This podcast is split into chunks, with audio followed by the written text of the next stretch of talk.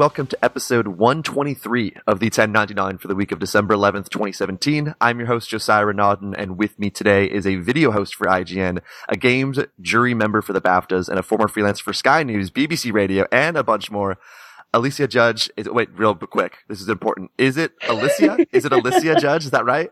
It's no one can ever get it right. It's Alysia Judge, but do you know what? It's got so many syllables to it. I'll just I'll answer to whatever version. I'm going to say it wrong about seven times in this own podcast. I, I literally so every time before I talk to someone who has a let's say complicated name, um, I will look up a YouTube video of themselves saying it as well as Oh, someone else saying it. And I, there's a video of you when you were first on like the first IGN UK podcast, and you pronounce it, and then the host pronounces it wrong, and then Yeah, he yeah. pronounces it right afterward. And I kept watching, like now I'm just confused. Now I'm in this weird Alysia, Alysia. Which one is it? I think it is. I need to get better at just like correcting people on the spot. But for some reason, I think I'm so British. It just feels incredibly rude to be like, "Excuse me, sir. No, that, that's that's not how you pronounce." it." the exact just same. Carry on with your day. There's still someone I work with at my full time job who calls me Joshua, and Oh, I'm three and a half years in.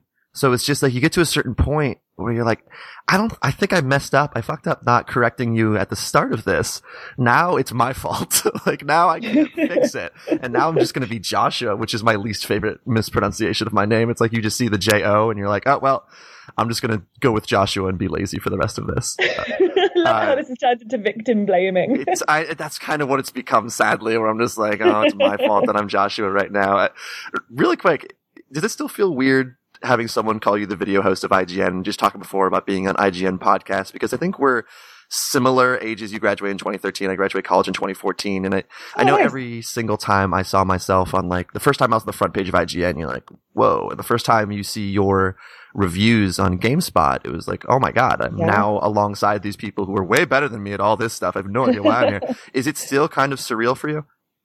I mean, totally. I think with anything, like uh, my career was very much leading up to IGN. All, all the decisions that I made uh, from the moment that I decided that I wanted to be like a video games journalist were all leading up to IGN, essentially. So when I first got there, and even now, you have to have moments where you kind of pinch yourself. Like I, I went to San Francisco for the first time uh, last month to meet like the mothership, the main IGN US team, and I just found myself walking in, and it, you know. I like signed in on the iPad, like the beginning, like reception that like all like the guests who are like just like the temporary like people are just meant to go in and sign in on because I was like, I just I don't feel like I have the right to just walk through this door and like like I own the place. I'll just sign in and it's fine. Like yeah, it's a it's a weird one, but um it's the great thing about working at IGN is that the people are just so wonderful and it's this huge kind of family. Any sense of imposter syndrome kind of It's- falls away. Games media might have the strongest group of people with imposter syndrome. Where like everyone I talk to is almost always saying, "How did I end up here?" or "How am I writing alongside of this person?" and "How did all this happen?" Which Totally. good and bad. I guess it keeps you humble, but then eventually you might get to the point where you're like, you know, I'm pretty good at this stuff. yeah just like pat ourselves on the back i think you know what i think it's a, a mixture of things like you know we're a creative industry and i think that Mm. creative people are prone to existential crises um and also just the fact that our industry is so young you know Yeah. like these when you have a young industry ultimately there is no set ground rules that have already been established. Like people are laying the tracks as they go. It's kind of like you know um the tom and jerry cartoon of the runaway train and they're like laying the tracks Oh, as yep. it like speeds along. I feel like that's kind of like the games industry. And in games media it's the same. Like you know we're always speeding for the next game that's coming out the next deadline the next big um, kind of innovation and so, of course, when you're constantly kind of trying to make ends meet, you might turn around and go, I've got no idea what I'm doing. So why would anyone have any faith in me? Yeah, That's just, that's the nature of our job. The way we're talking about games too is changing as we're going. Similar to that Tom and Jerry analogy, We- we're not just racing for the next big release or uh, review cycle. We're also, all right, how are we writing reviews? Are we switch doing reviewers tilt? Is it a math equation? Or are we doing it creatively where someone's going on a 1,000 word rant about this one aspect of a game instead of the entire game? So it's not just the games we're covering. We're just kind of switching up. I mean, I, I've talked about Austin Walker on this podcast way too much. Uh, for someone who I've only talked to like once, he's probably like, "What is this guy doing?" But it, when you read his stuff, like the first time I'd read some of his reviews or features, it'd be like, "Oh, no one's really doing this yet." Like no one's writing exactly like this yet. So it's, we're thankfully shifting in this way where we're talking about games differently as games are evolving, the writing's evolving, but also there has to be that it's that crazy catch up with everything that's coming out, especially since every single day there's 18 new Steam releases and train simulator releases and all this stuff at once. Totally, it's it's really funny that you bring it up actually because it's something that I've I've been working on a piece um, that I find it really interesting how we talk about video games um, and how it differs to other creative pursuits like say film um, where when you talk about a film you talk about it as its genre. You know you say oh i just watched an action movie or i watched like a comedy or i watched a horror. Um, whereas we always talk about video games as platforms so you're like oh you know i just played this uh, dungeon crawler on the playstation 4 or mm. this you know first person shooter or like whatever and the thing is like those games like they're gonna that, that, it seems like actually a really mad way to talk about something because two first person shooters can be completely different. Oh yeah. Um, you know, you can have something crazy, Call of Duty, or you can have something like a first person shooter could technically be like a really noodly kind of indie game where actually what you're shooting is like you know like Dishonored it can be counted as like a first person shooter yeah with all like the different st- well if you even look at um, Wolfenstein and Doom which is not the same developer but the same publisher are wildly mm. different shooters Totally. Whereas, like, you look at, so if we talked about games as how they made us feel, we'd have a much better sense of actually what we're what we're discussing but instead we talk about them like they're products which yeah. absolutely makes sense because video games came of age in kind of like the 70s 80s as kind of you know coin-op arcade machines that were put in bars to just drive sales to like the guys who are like hanging out and stuff. And like you know just kind of like money making machines. That's how they were invented. And then they came of age in like synonymous with tech culture and startup culture. And you find as media we've talked about games in the same language that we would use to discuss tech startups. So, you know, we talk about uh, scalability and like how much a, you know, studio is growing and like, you know, we'll talk about um, how much money they've made and like, you know, what they've pulled in and like their business approaches and stuff. And like, you know, all of that ties up this kind of language around games that's very much more focused on them as a product. Yeah. Um, and then we kind of lose what we see in, in film and cinema and stuff like that, or, or, like books and like other entertainment media where we talk about them as entertainment, not just products. Yeah. And no, I'm, I'm still working through it in my head, but, um, I just think it's it's a really interesting thing that we are starting to see shifting, especially at the end of the year with we've got all of the game awards and stuff coming out at the moment, and you're seeing you know more categories that aren't just best PlayStation 4 game and are more like um, I've seen best action adventure game and stuff like that, and uh, that's really heartening to see. But I know it's an interesting one even at the Game Awards, I think there was like best game for change or something like that that which Hellblade awesome. won, which is awesome, which is what we should go. And hopefully we aren't going to sink back into looking at them like products. You look at Battlefront 2, which is essentially a slot machine, and you, you look at other things that have microtransactions. And I think that could put us back at risk at looking at games as products. I know talking when I used to write for Kevin VanOrd, he'd always say he hated the word title for a game just because he's like, ah, it's just this weird, it, it, it kind of takes what you were talking about out of it, the how you make it, how it makes us feel and makes it sound more like this product that you're paying a service for. Like I'm paying a service to have fun instead of I am buying this quote unquote piece of art to maybe think about something I haven't thought about before or experience mm. something that'll remind me of something about myself. I mean, when you have games like, Firewatch. You can't look at that as, oh, it's this product that I'm having fun with. It's not really what that's about. It, it's a story similar to a book or a movie and stuff like yeah. that. So yeah, I think the way we discuss these things, thankfully, as we're progressing as an industry and as games are becoming more interesting where you can talk about things we haven't talked about before and go in different directions, we'll be able to discuss games differently. That's always been my hope is that as games evolve, we have to have the writing evolve too. We can't write the exact same types of reviews that we did about, you know, a PlayStation 1 game that we do about some of the yeah. crazy stuff that's coming out now that goes in directions that's just wonderful but different. So you have yeah. to evolve in that way.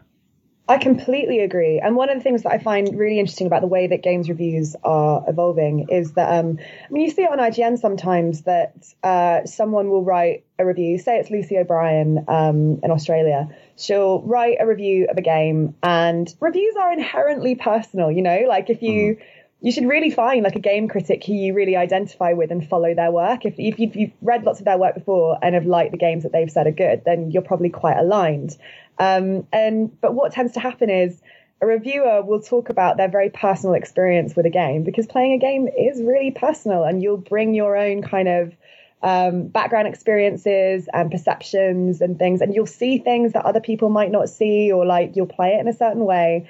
And if a reviewer writes really personally about that, the comments can be quite negative. Like, we'll just, you know, talk through the mechanics, like, oh, well, that's just your experience, and you know, um, or oh, well, you're not really a real gamer because you didn't do X, or like, you know, it becomes really like actually sometimes the it feels like the audience really calling out for reviews that can be very mechanics focused you know just tell me how good the graphics are just tell me like what you do and where you go and like leave it at that but actually like fundamentally if you look at any form of review um, since reviews were invented like however many years ago across like all different industries whether it's mm. for a toaster or, a, or an art exhibition or whatever i want to know who the market is like who is look, like actively looking up toaster reviews is there actually like a toasterspot.com that people are just like exactly. oh man what's this week's best toaster and there's just someone in the comment section of that toaster review going, ah, excuse me, I don't want to know about your personal experience of the type of bread that you use. This is not an objective toaster review. Just, I do not. I only want objective toaster reviews. Just tell me how you turned the on button, and that, that's all I want to know. That is, like, it's one of the weirdest things that people, and I've seen that before, where people really want to know, like, what does the X button do? How do you, like, are we really at a point where you want to read a review so you can see the controls? Like if you press the start button or if you like you can Google what the controls do. Like that's not the point of reviews in my you mentioned before you find a reviewer who you like and you maybe agree with or you disagree with but you like the way they talk about games. People do yeah. that now with Patreon when they're they're supporting people like kind of funny, like no clips, like cloth map, who they like, and they get their personality in that. But when you do that in a review, people kind of bark back because that's not what we're used to. We're used to back in the day, it almost felt like reviews were objective, where it's the gameplay is bad, this is good, the graphics suck, the, this is the, and, and now when people want to go in a different direction, you're getting exactly what you're what you're talking about with these toaster reviews, where people are just like, oh, I don't like this. What? Just tell me what this does. Tell me if the game looks good. But there's so much yeah. video out there.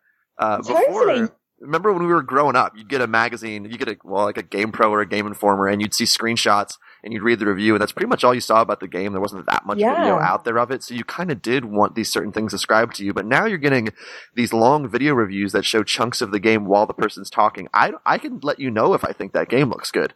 If the frame rate's bad at spots, let me know. But I can, I know what that game, you can look at a game and see kind of what it feels like. You can see if the graphics are good. It's the other stuff I want. Yeah, you want to go deeper. You want to know, like, you know, how this particular game deals with, you know, stuff, say, a particular theme that we've seen a lot in yeah. recent games, uh, or like a particular kind of thing in pop culture, or how it's making, you know, adding to a conversation that's wider in the industry. Like, I think more reviews need to kind of delve into that because it's not saying that the whole review has to be that. And obviously, there's a place for the discussion of mechanics because you have to, like, still say, whether you know there are bugs or like whether it's fun to play like the basics of stuff like that yeah. but i always think you know just a couple of paragraphs of something wider and more interesting it is i just find it really interesting that there can be such a an angry response from um, an audience when they kind of feel like i don't know that a reviewer is kind of overstepping their boundary that it's like you know going too far almost. And who set up uh, like a reviewer's boundaries? It's so bizarre though. You're right. As someone who's reviewed for reviewed at major sites for a long time and you, you see yeah. those comments, people feel like you're overstepping when you go in a specific direction, but I, I just don't understand that. It, I mean, if, if you, if you go in a specific direction that they agree with, if you start talking glowingly yeah, about a game so in a true. unique way that they like, and like, oh, this person's great. But it's the second yeah. you go against their opinion where they're like, eh, this should be more objective. Absolutely. And I, I do wonder whether, like, it is worth mentioning that, um, there is a degree of echo chamber here. Mm-hmm. Like it's something that Daniel Krupa at IGN often says to me, um, and it's it's very true that you can have so say say at IGN uh, you get let's just say for the sake of argument 100,000 views on a video say it's your video review um, and you might get like a thousand comments and in those thousand comments there might be a hundred negative ones mm-hmm. that's still like you know, a hundred negative comments out of a hundred thousand views is tiny. If yep. you're looking at that like statistically, if if this, if this was like some sort of experiment, like you kind of look at that hundred and go, well, that's just you know that, that's too much of a small fraction. Like we're discounting them, like they have no value. But when um when it comes to like you being the writer and that creator of that content, you look through that criticism and, and of course it's gonna like it's gonna really sting and it sticks with you and and I wonder whether sometimes we place too much credence on um, that kind of criticism. I know I personally can. We absolutely do. Yeah. And it's a bummer because I do feel like there are nice, good people who write comments that are worth reading and responding to and can make you feel great. Uh, I've had a mm. lot of stuff on Reddit about the podcast or on Twitter. And I know, um, Jake Baldino, who does Gameranx, he's been on this podcast a lot and he, he reads almost all of the comments for Gameranx videos and those get over a million views each. So God bless him. I have no idea how he does it. And there's a lot of good stuff there, but I'll, it, it is those 100 of the 100,000 views that can ruin your day.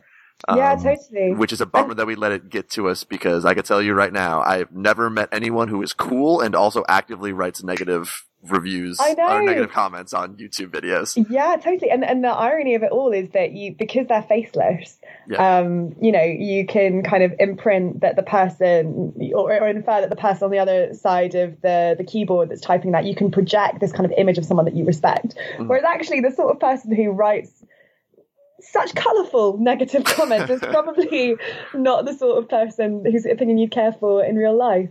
That person's but, not a good hang. Like you, you don't no, want to chill with that person and grab a beer.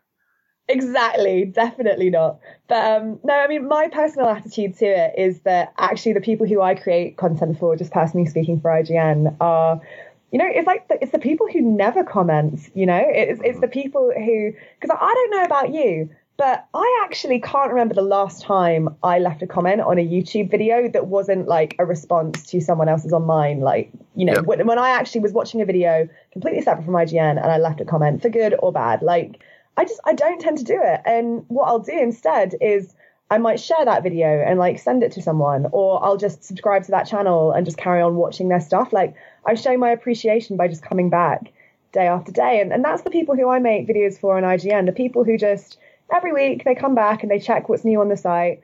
They'll uh, silently, you know, just watch and appreciate and be entertained and come back again. And, and that's how they kind of say thanks, I guess. It's so funny. I've never really thought of that, but I've never, I've maybe left one comment on YouTube in my entire life, but there are these channels that I love. Like there's, there's certain YouTube channels and certain videos that you get from people. You're like, man, this, is a part of my routine, maybe daily or weekly. And if that channel suddenly disappeared, you'd be like, oh, this sucks. Like this is a big part for me, but that person has no mm-hmm. idea. In the same way, if someone's watching one of your videos or listens to one of your podcasts every single week, they might not say anything to you because they don't leave comments like a crazy person, but they, they value that thing so much. I had someone, I think this podcast has been going on for almost two years and I had someone DM me basically the other day saying, oh, I've listened to all these since the start. Just want to say thank you. And there's this person who's out there who I've never, I have no idea who they are. And I never knew that they've listened to all 100 and something episodes of this podcast. But that mm-hmm. you're right. That's the person you should be creating content for. The person who would be bummed if suddenly your channel yeah. Totally. Shout out to that person. Hey. Yeah, great person. Yeah. Episode one, two, three represent. uh, you mentioned earlier that everything has kind of led up to IGN. You were kind of working toward that goal. And again, because we're around the same age. I'm assuming as you're coming up through high school or college and you're trying to freelance and do different things like that, mm-hmm. the industry was shifting around us where yeah, I totally. had a I have a journalism degree, and the goal was always like, oh, I'm going to write full time for a GameSpot or an IGN or a Game Informer, and I'm going to write reviews and do previews and news because that's what you always thought it would be. But as we were going through high school and college, YouTube becomes bigger, Twitch becomes bigger, the, the podcasts become bigger, personality in games became bigger. So for you, a lot of people ask me all the time, how do I write for a game site? And my advice now mm-hmm. is hard mm-hmm. because when I was trying to do it, it was different. Did you see the change happening and suddenly realize I need to get into hosting, presenting, video, and podcasting, or that happened more naturally? Yeah, I mean, it was all kind of an accident, but I mean, you're completely right. I definitely saw the shift coming. Um, I mean, I my first kind of break into the industry was, um, ironically, I worked at a cocktail bar at university, and uh, a guy who worked with me left to move down to Bath and uh, get a job at Official PlayStation Magazine. And at the time, like I was editing my student paper, and I was like, oh, this, you know, I've always been a gamer. I'd love to get some experience at uh, official PlayStation. So went down and worked for a week, and then that completely fired up my interest of like, wow, I can combine these two passions of writing and video games. Great. But that was obviously a print magazine, and um, that's kind of what I pursued because it was, you know, that had been my in. And um, then I had a job lined up with them. And then when I left university, obviously, like things weren't going that well for print and they weren't hiring. And so I kind of I went into tech journalism for a little while because I was kind of like, well, if you can, you know, if I can analyze the specs of a PlayStation 4, then I can analyze the innards of a smartphone. So. Yes it was kind of like a, a logical transition. But um, yeah, I, I kind of fell into video by accident because I was doing an interview with um, one of the guys who worked on Candy Crush. He's a guy called Tommy Palm. He now runs um, a virtual reality studio called Resolution Games. But um, I, funnily enough, he'd just come off stage from a fireside chat and all of the questions I was going to ask him, he was asked on stage, and I had my interview with him straight after. You know, and you're just like, right, great. I'm just gonna whoo, like let's just pull out the big guns and we'll wing this and like see how it goes. And um, at the end of my interview with him, he was like, "Hey, I, I really enjoyed our chats. Um, can I ask, have you ever done video presenting before?" And I said no. Uh, not at all. And he was like, "That's okay. Do you want to move to Sweden and set up a YouTube channel for me?" Um, oh my I'm, god!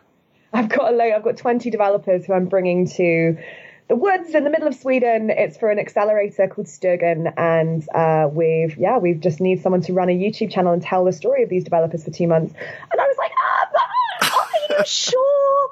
Like, because I, I I didn't know how to do them video things, and he was like, we'll just work it out as we go. So I rock up in the middle of Sweden, like pack in everything, oh set God. up my first camera shots and then I'm looking for the I'm given this lovely DSLR and I'm looking for the brightness button and I have to like turn around to like one of the developers that I'm seeing, hey, where's the brightness? And this guy's like, do you know about aperture? And I'm like, Apple what? it's just a complete baptism of fire. So video and presenting was very much accidental, very much self-taught kind of on the fly, but um, it, it all just worked out amazingly. And that was one of the best two months of my life. And it gave me a portfolio for which I could apply to IGN with. Oh my! I that is the most unique story of how you got to IGN. Like that's the most unique games media story I've ever heard. I had no idea. That's crazy. And I, I was going to ask you if there was ever a moment when you were freelancing where you were worried the full time job wouldn't happen. But I bet at that point you had no idea what would happen because you randomly went to Sweden for two months out of nowhere. So at, at that point, you're like, I could be in Japan in a day. Who knows? Someone might just fly me out. I mean, just being serious though, was there a moment while you were doing freelance and putting together a portfolio where you saw the landscape and you knew the skills you had and just kind of had the, oh man, maybe these jobs aren't as readily available as I first thought when I was trying yeah. to get into this. Oh god, totally. I mean, when I first moved to London, London's an expensive city, and I moved here uh, with like starting a job uh, on like Monday, really low paid intern work. I was on thirteen grand a year, um, which is like Oh yeah. barely enough to live on. So like started on Monday on Saturday I was like still house hunting, going like, Why? Why have I chosen this career for myself? I was a good student in school, I got good grades. I could have gone to law school and here I am living out a cardboard box. And like that, you know, that's the there's so many stories like that in any any career that's worthwhile is worth fighting for. And um it's just about surrounding yourself with people who push you and who, when you turn around and go, oh man, like I'm having such a low day and this is really tough and like I'm not seeing opportunity. They turn around and they say to you, well, like, you know, create opportunity because you're good enough and they, you know, and they pick you up. And, um, yeah, I just, I think that's really important, especially in an industry like ours that also changes so rapidly. You know, you've got to be willing to take that you know random chance that drops into your life uh, and kind of and just sees it yeah and because your goal initially wasn't really to do like on camera stuff and like you said you're like how do i no. make this brighter how long did it take for you to not just get comfortable in front of the camera but remove all of the ums likes and you knows from your speech especially when you're doing really tight produced stuff I mean, anyone who listens to this podcast know I say like too much, and I've done a hundred of these, Yeah. and it just doesn't go oh, away. So it's, with you. it, it's off the cuff stuff. You're, you're having a conversation with someone. In this case, we just met, you know, 30 minutes ago. So you just, Yeah, you, you, you just end up talking and you, you, the likes, the ums, the, the sort of vocal peccadillos are coming out like that for you when you're trying to do these tight IGN videos. Did that take a Mm. while to remove those sort of vocal or, you know, verbal inconsistencies? Oh, totally. I'm still removing them. I mean, sometimes, you know, also, even when I do like scripts that I've written and are like pre recorded and I'm in the VO booth and stuff, I like, sometimes I think we should just release like the completely unedited like VO run. Like, because something that's meant to be a five minute script, I'll be in the VO booth for like 15 minutes saying lines over and over and over again. And our poor producer is the one who has to like get rid of all of the sounds that I make. Is that your vocal warm up? Did you just reveal that to the world? just go sounding like I've got a really bad cough. Um, no, I mean, yeah, I, I still have those verbal tics and things. And like, you know, I mean, I, one thing that I was really aware of at the start of this year was that I, I upward inflect a lot, like I just did then, where I, I always go up at the end of a sentence. Um, and I don't really know why that is. And it's that thing of when you listen to your voice over and over, you become aware of things that you do and suddenly go, is that a good thing? I don't know. Should I start Yeah. questioning things you've been doing your entire life. exactly this massive crisis of like and then sometimes i think you've just got to i mean this is so this is easier said than done and it's something that um i'm still learning how to do but when you're on camera um or you know presenting a podcast or anything um i think you've just got to be really kind to yourself because yeah like the comments aren't always going to be kind um and it's also really fair to say to yourself that like you're just human. You're just a normal person who is doing a job of something they really really love talking about something they're really passionate about. And so what if you're not always polished? Like and so what if not everyone is going to like you? Um and so what if you know you do upward inflect or you say like a little bit or you pause a lot? That's what people do in everyday life. And yeah it's important to be professional but i also think it's important to be real. And um yeah i'm definitely trying to remember that a little bit more because god that's sometimes hard to put into practice Well, if you're coming up as a writer, you a lot of writers have that perfectionist mindset, right? Where you're you're pouring over your own work, you're editing it, you're trying to get it down to the best it can be. And when you take that mindset over to video or podcasting, I know initially I would delete a lot of my likes when I'm editing my podcast. I would not maybe not do it as much for the guest. I'm sorry, guest. I guess maybe I was thinking a little bit more about like I don't want to sound like an idiot. But the the longer you do this, I I think it's helpful to listen to yourself. I always listen to these, and I'm assuming you listen to yourself all the time, where you Mm. do understand certain nuances of what you do, and maybe you you look at "Oh, I can improve by doing this more, trying this more, and I think that is important. But you're right, you can't be a perfectionist with your speech in that way, or you're going to sound like a robot, uh, and you're going to overthink everything. You need to be off the cuff Yeah. sometimes, not in a crazy way, so you're like rambling or saying awful things, but you, you need to be casual, like real life is casual. You need to leave some of those likes, ums, and stuff like that in there if that's how you yeah talk. totally You can't just, you can't be this perfect person who's able to present in the way you've always wanted to. You build to that, but you have to know along the way you're going to have a little bit of struggles. Totally. I mean, I think of like the presenters that I've loved growing up. Like in the UK, we've got these two presenters uh, called Ant and Dec. And the reason why they're so popular is because they're just two best mates who uh, have been presenting for the majority of their life. And like, they're just really authentically them. And they sometimes mess up. And uh, and they can they can be like really you know they do the whole professional looking down the teleprompter saying their things introducing a show or whatever but then they also goof off and like are a bit silly and like um, yeah, I think it's really easy to put pressure on yourself and to kind of think about what you're saying a lot before it comes out of your mouth. And that's very important to do. But if you do it too much, you kind of neuter yourself. And Yeah. I, I think people distrust that, you know, especially in video games where, you know, we're kind of one of the pioneers of YouTuber culture. And the reason YouTuber culture is so popular is because people feel like they really know the person on the other end of the camera. So it's just, it's important to be yourself. Um, while also knowing yourself really well. one hundred percent. But it does make you value. You mentioned before, like you have these presenters you really like. The people who can be themselves, but also barely have any pausing. They don't say you know and like and stuff like that. When I hear those people, I my brain explodes. Like, how do you? how do you Yeah. do that? How do you do these three hour, like any sort of giant bombcast where I'm listening to this? Like, how do you do these three hour podcasts and keep the conversation interesting and funny and also not Mhm. randomly throw in all of these things? I mean, I've had, uh, Jeff Gerstmann on here and it took everything. I was trying so hard to not just gush about certain stuff like that.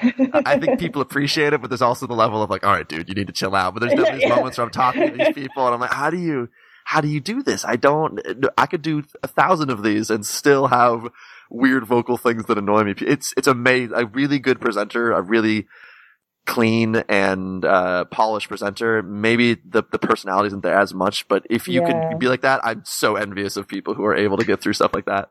Totally, totally. Like, I, I just think that the the best presenters are the sort of people that you'd want to hang out with at a party or like go for a drink with. You know, the the quality of a good presenter is the same person who can command a room, a mixer. You know, who can sit in a group of six people and make each of those six people feel like you're talking only to them. Yep. Um, it's a really special social skill, and you're just magnifying it down a camera lens. these people definitely don't comment on YouTube videos because we already established that they're not a good hang. It's the people who are at parties who actually seem cool and you want to talk to. I've definitely had this podcast I know has made me better at talking to new people. It's like just stuff like this is easier to socialize because you're in these situations. I, I, Mm. maybe people don't know, it is weird how all these podcasts start with just me calling you or the the guest calling me, and suddenly it's like, all right, we're meeting each other for the first time. Now we need to have an hour long Yeah. conversation about video games. How is this going to happen? It's it's it's a weird problem to kind of solve as you're going because you're talking to someone. You're like, okay, what's what's your pausing like? Because we're we- we're on a Skype call. I'm not seeing you, so I, I need to guess when you're done talking. You need to guess when I'm done talking. It's a weird puzzle to solve. Uh, but it's super fun. I think it just makes you. I'm guessing as someone like you who's podcasted, it makes you just better at talking to people. Yeah, completely. Just being able to, it's turning small talk into big talk, isn't it? Like, you Yeah. know, we, we went from, hey, how's it going? Sorry, I missed your message. Like, to like straight into, right, let's talk about the games industry and like magnify talk this about up. review culture and why comments are bad. Yeah. yeah. going from that to like, hey, how do I pronounce your name? Like uh, every podcast, just do that, Like, and that's I- I think that's one of the most valuable things. That's why I, I'm always like, people should try podcasting more, even if people, even if you don't have this massive number of downloads. I think the value you can get just for yourself, even if people aren't listening, is super important. Yeah, totally. I mean, I'm I'm really lucky um, in that I've I've talked to my boyfriend a lot about podcasts in particular, actually, because I think they're they're a particularly interesting part of the industry because it's you know it's such a stripped back version of you. People are only hearing your voice and kind of like um, how you make things entertaining and informative and like but pacey. And uh, he's really he really really sweetly was like, should we just practice? Should we practice podcasting? so we both we both played Firewatch and then just sat on like a bed and just like talked about Firewatch for an hour and just did like this mock podcast as like practice. So like It's a great like, I'm, a. I'm a host at IGN. Like this is my job and I'm like still like, you know, sat practicing at home with like a phone and stuff. Like I don't I don't think any of this ever becomes like truly easy, but um it's yeah, I think everyone should absolutely. If I can, if I can pick up and do like a phone like podcast with my boyfriend, then anyone can. Yeah, thousand percent. And even I remember when I started doing this, I was like, even if ten people listen every single week, I could. There are more than ten people who listen. Thankfully, for those who are asking right now, even if it was just ten, it'd be like, I think it's still worth it for the conversation to get better at this, and hopefully to talk to people who you really appreciate and whose work you really liked. And you, you mentioned before taking small talk to big talk. Uh, Mm. ma- this is a little bit of a tangent, but something I wonder, and I try not to ask every single woman in games the question about like, is it more Mm. inviting in the industry now? But I- can only observe so much because I'm a straight white dude who I only get the normal amount of shit thrown at me online for doing podcasts, reviews, and stuff like that. At, at this point, since you started, do you feel like as an industry we are making strides toward creating a more inviting, receptive environment for women in games? There's always going to be that one percent of annoying commenters who are just going to discount whatever you do because you're a woman. They think that you don't play video games, but just as an industry, uh, are we making a great enough effort to feature strong female voices in games, not from the comment side, but just from the actual Mm. media side? Totally, that's such an important question and such a big question. Um, yeah, I do think we are. Like when I uh, go to sites and, and kind of see coverage, like we are seeing more women in um, prominent roles. Uh, you know, whether it's hosting a, a, show like, you know, Alana Pierce hosting the Daily Fix or, um, you know, from podcast guests, like I know, like you personally, you were like giving, putting out a shout for like, yeah, let's get like more women on the show and stuff. And I think, I think content creators are a lot more aware of just, you know, diversity and trying to have different voices, um, be more vocal. Um, and yeah, like you're right. This it's completely separate from commenters because that culture is always going to exist. And like I said earlier, um, any kind of like the, the sexist kind of misogynist comments and stuff, I do think are a vocal minority. Mm. Um, but yeah, no, I, I definitely personally feel like the industry is getting better. It's still not like perfect and it's not there. And, and I still have experienced um, misogynistic attitudes from like people working within the industry. It's not just kind of commenters. What's what's quite what I find is the most common thing is um,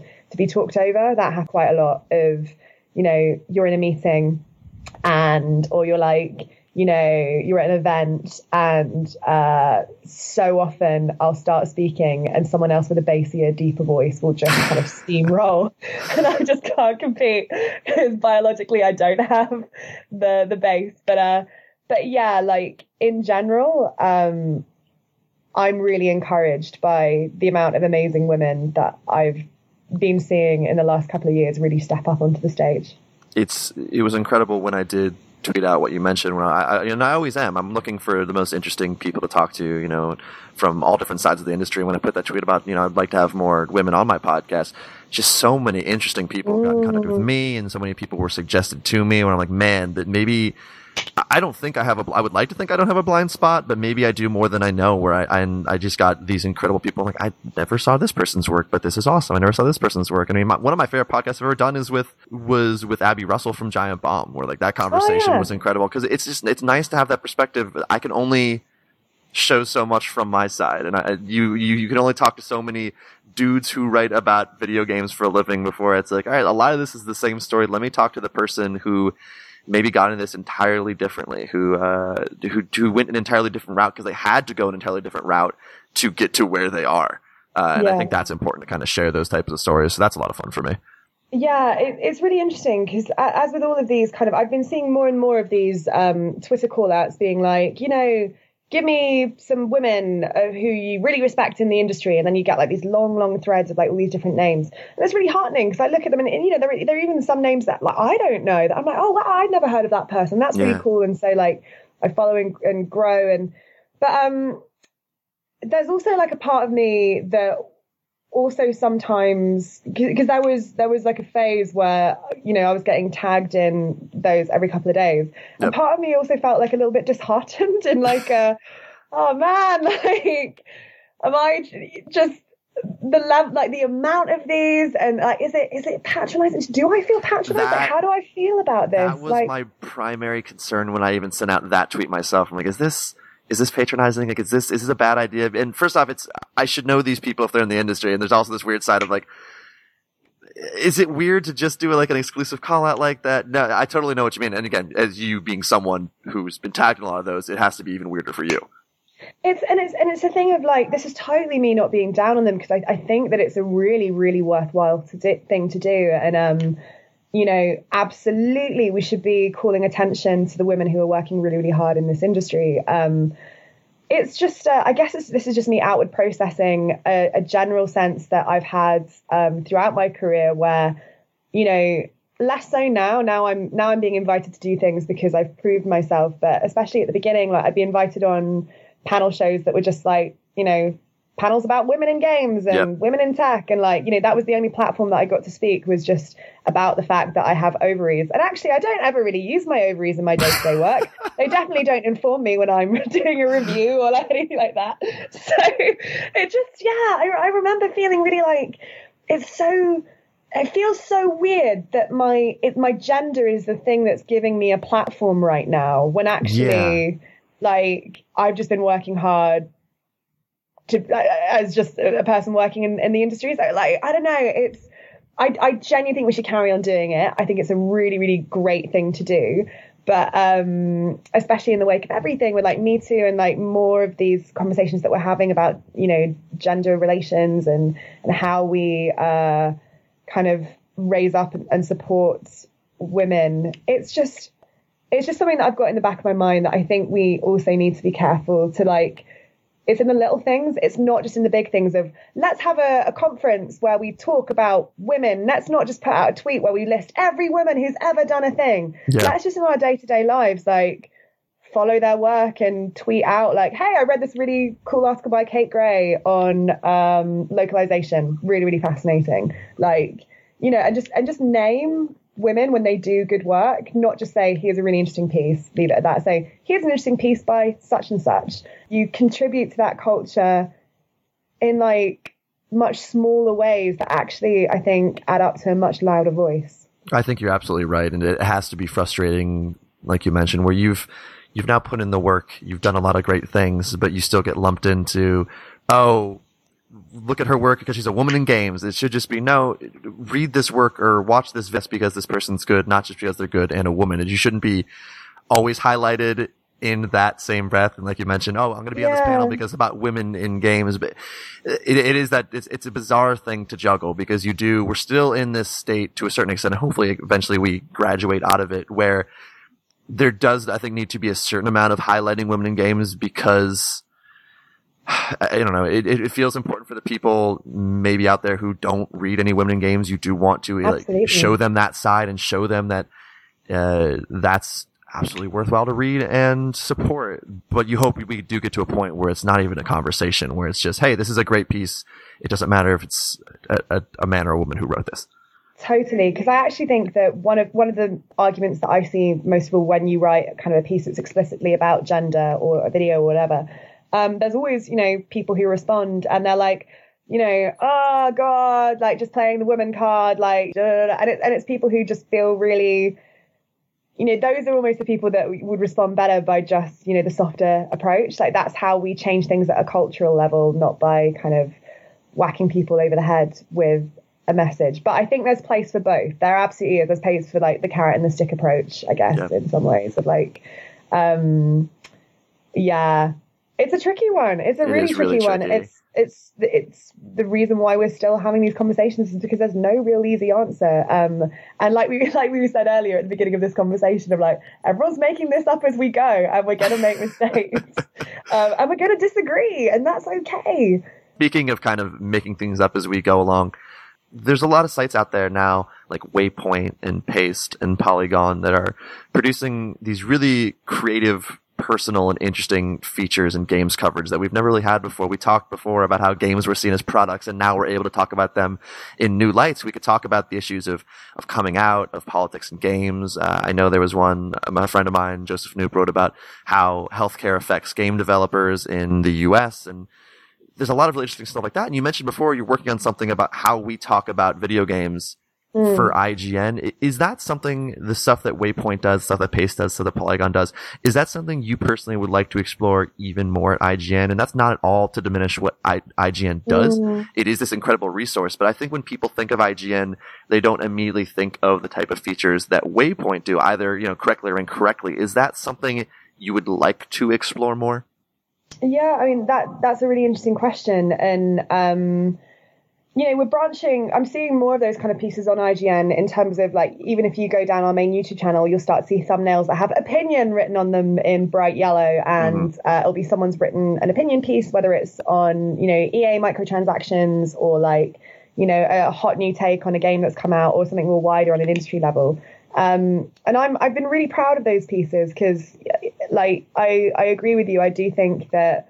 Um, the perception of IGN can be that it's, you know, it's a place to know about the next upcoming game, but not necessarily to talk about games culturally and in a wider sense. Um, but I do, yeah, I do think that's shifting, and we are doing more of those pieces. Um, and it'll be it'll be interesting to see like how that moves into 2018. I know when I was writing for Kevin VanOrd doing freelance reviews, some of those reviews were starting to more resemble the the paste and the polygon style where we were going mm. more toward let's talk about maybe controversial issues or certain topics that are worth talking about within this review and that was really heartening. And even yeah, when I wrote at IGN, there was similar stuff. Like I was in, encouraged to do that, and that was just super cool mm. to see because it's something I did want to talk about before we wrap up is a little bit about IGN misconceptions. We've been talking about comments the entire time and how people just assume, you know, everyone gets angry, like, oh, IGN hates Sony or IGN hates Xbox, when in reality it's like, well, a lot of the stuff is freelance. There's people who've never even visited the IGN building, yeah. so they have their own, you know, their own opinions about companies that really shouldn't affect the review, but that has nothing to do with IGN as a whole. It's maybe it's a certain writer dislikes these type of games or certain stuff like that. So from your end as someone who does work at IGN, do you think there's a biggest misconception about IGN and its staff? Is everything you see over and over again in the comments or at tweets at you that you're just like, man, they just have no idea? Yeah, totally. I'm so glad you asked this question. Um, there's the, the biggest misconception I think that people have is that we're like this huge faceless corporation that like we're um I think because you know we're, we're so big and we've got such a massive reach, people think that we're just this really powerful IGN. They all sit at their desks and they play their games and like you know talk about X Y Z, and and people tend to trust like a YouTuber more because they'll say, well, you know, this is a single person and uh, you know there'll be a sense that we're really rich if you work at IGN and, and like and that's just it's just not the way at all. Like um, the way that you know I can I can only really speak for IGN UK because that's my my biggest uh, experience at the company. But um, we're just like a group of nerds. There's like you know seven of us on the editorial team who make content every week and you know we're not in the grand scheme of like the games industry as individuals, we don't have like huge reach. You know, like I've only got like 11,000 followers on Twitter. That's just like, I'm just someone who really is passionate about games. Yeah. And, but what you get in the comments are like, oh, IGN, you know, you've just made this because of like the bottom line and the bottom dollar and like, oh, look at you, like chasing like the publishers and like, oh, how much money are you getting for this review and like all of this kind of stuff. And it's like, we'd never ever get paid for a review. That's not how IGN works. Like we're, we really care about our industry. We care about games, and we're normal people who are making this content. And um, yeah, like we had a, a while back, there was a bit of a, a, clash between a guy on IGN UK called Rory Powers and a YouTuber called Steven Suptic because Rory went to E3 and did like some E3 diary stuff, and it was all very comedy and sketch based. Um, and Steven Suptic decided uh, or, or, felt that the style was very similar to his videos. Um, and so he kind of like rallied his YouTube channel oh, up against that. IGN and like made this witch hunt against Rory. Rory had like 10,000 Twitter followers at, at the time. And I think Steven Suptic had like 100,000, 150,000.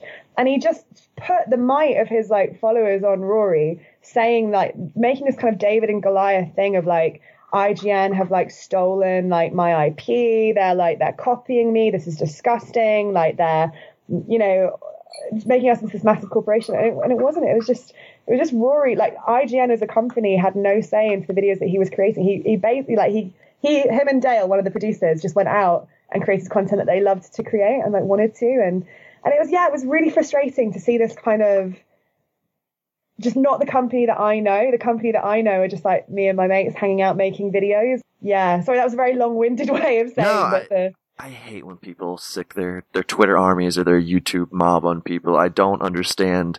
Maybe it's some bizarre power move on their end where they know like, oh, I'm popular, so I can do this. But you're right. You're not sicking it on IGN. You're going at a specific person who like maybe just has 10,000 Twitter followers and is just trying to do their job because they like doing this. And that is, that's one of the biggest things I've seen just from freelancing where people assume this is a Game Informer review or GameSpot review an IGN thing where it's, there's individual people who work there who aren't just, like you said, nameless, faceless people. We get that more and more with smaller groups like Giant Bomb and Kind of Funny where you know exactly who is doing what because they're kind of front facing and it can be harder in an IGN or a GameSpot because of the size, but it's the same thing. There's people who work there who have personalities and do different things, like different games, and they're not just John IGN or Ashley IGN. Like they're, they're actual people. Yeah, totally. And it's easy to forget when like when IGN have millions and millions of followers and subscribers. Yeah, of course. Like there's, there's a lot of power there and there's a lot of like responsibility and we're aware of that as individuals who contribute to that but like we're not the ones with those millions and millions of followers we work for this kind of amazing site that we adore that like we want to we want to be like worthy of those followers as a whole but like yeah. they're we're all individuals like contributing to that um, which is very different to like you know youtubers who they as individuals like have amassed that. Like that, that all of those followers will be like following them and pouring into them. And like that's it's it's, it's two very different beasts. And i feel like um sometimes communities hold up the standard of like say IGN to the like uh, you know like they're a YouTuber, which is which is not the case. Yeah. Uh, to end on a positive note, uh, mm. you've worked at a bunch of different outlets, freelance and full time. Yeah. What in your mind sets IGN apart? I know there was just the issue where different staff weren't going yeah. to work unless a certain sexual harassment issue was resolved, and that was heartening yeah, to see that IGN came together and and the staff did something about that. What else about this team has surprised you in a positive way? I think how audience focused we are. And I don't mean that like everyone's going to say that, aren't they? That like, oh, you know, we know we're really audience focused and care about the audience. It's it's the way that IGN does it is I've never experienced another outlet. Like we'll sit in a brainstorm and we'll come up, we'll be thinking of ideas that are like really, really fun that we're like, oh, we'd love to do such and such. Like, um, Don't know, like Far Cry is coming out, and wouldn't it be awesome if we could like go to the States and kind of do like a survival training thing and like the wilderness, we could do this video, blah, blah, blah. And then someone will sit up and go, like, yeah, but what's in it for the audience? Like, that would be really yeah. fun for us to do. But like, you know, what about the viewer at home? And then we'll all sit there and go, oh, yeah, that's right. You know, like we need to be doing something for for the audience. And um, every single piece that I've worked on, there's always been conversations of like, like I think there's just a real, there's a real um, attitude of service. Like, and any any good, we talk about how good leaders are ones that serve the people that they're leading, and in definitely in terms of um, editorial focus, and as I guess kind of like a thought leader in, in the games industry, I've I've seen every editor that I've spoken to has always wanted to primarily serve the audience first, either to make sure that they're entertained or informed. And if there are ideas that don't match into that, then like you kind of leave pride at the door, which is which is really really lovely. It's exactly the sense I got when I freelance for them. Uh, and same thing. Anyone who thinks GameSpot and IGN are these awful giant places. like it's it's where they're accepting money for reviews and everyone gets paid, all that stuff.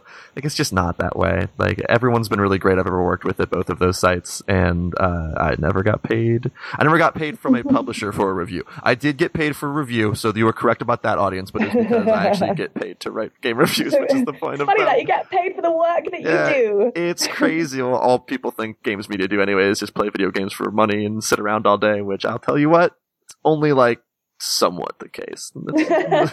uh, last, last thing. Where can people find you on social media, and what are you mm. working on right now at IGN that you can actually talk about? Yeah, so um, you can find me at uh, at Alysia Judge, A L Y S I A. Such a weird name. Um, on Just gonna call you the Judge from now on. It's the way judge. easier. I really, really want to do like a review series called The Judge's Verdict. Oh I think my God. really fun. Please do this.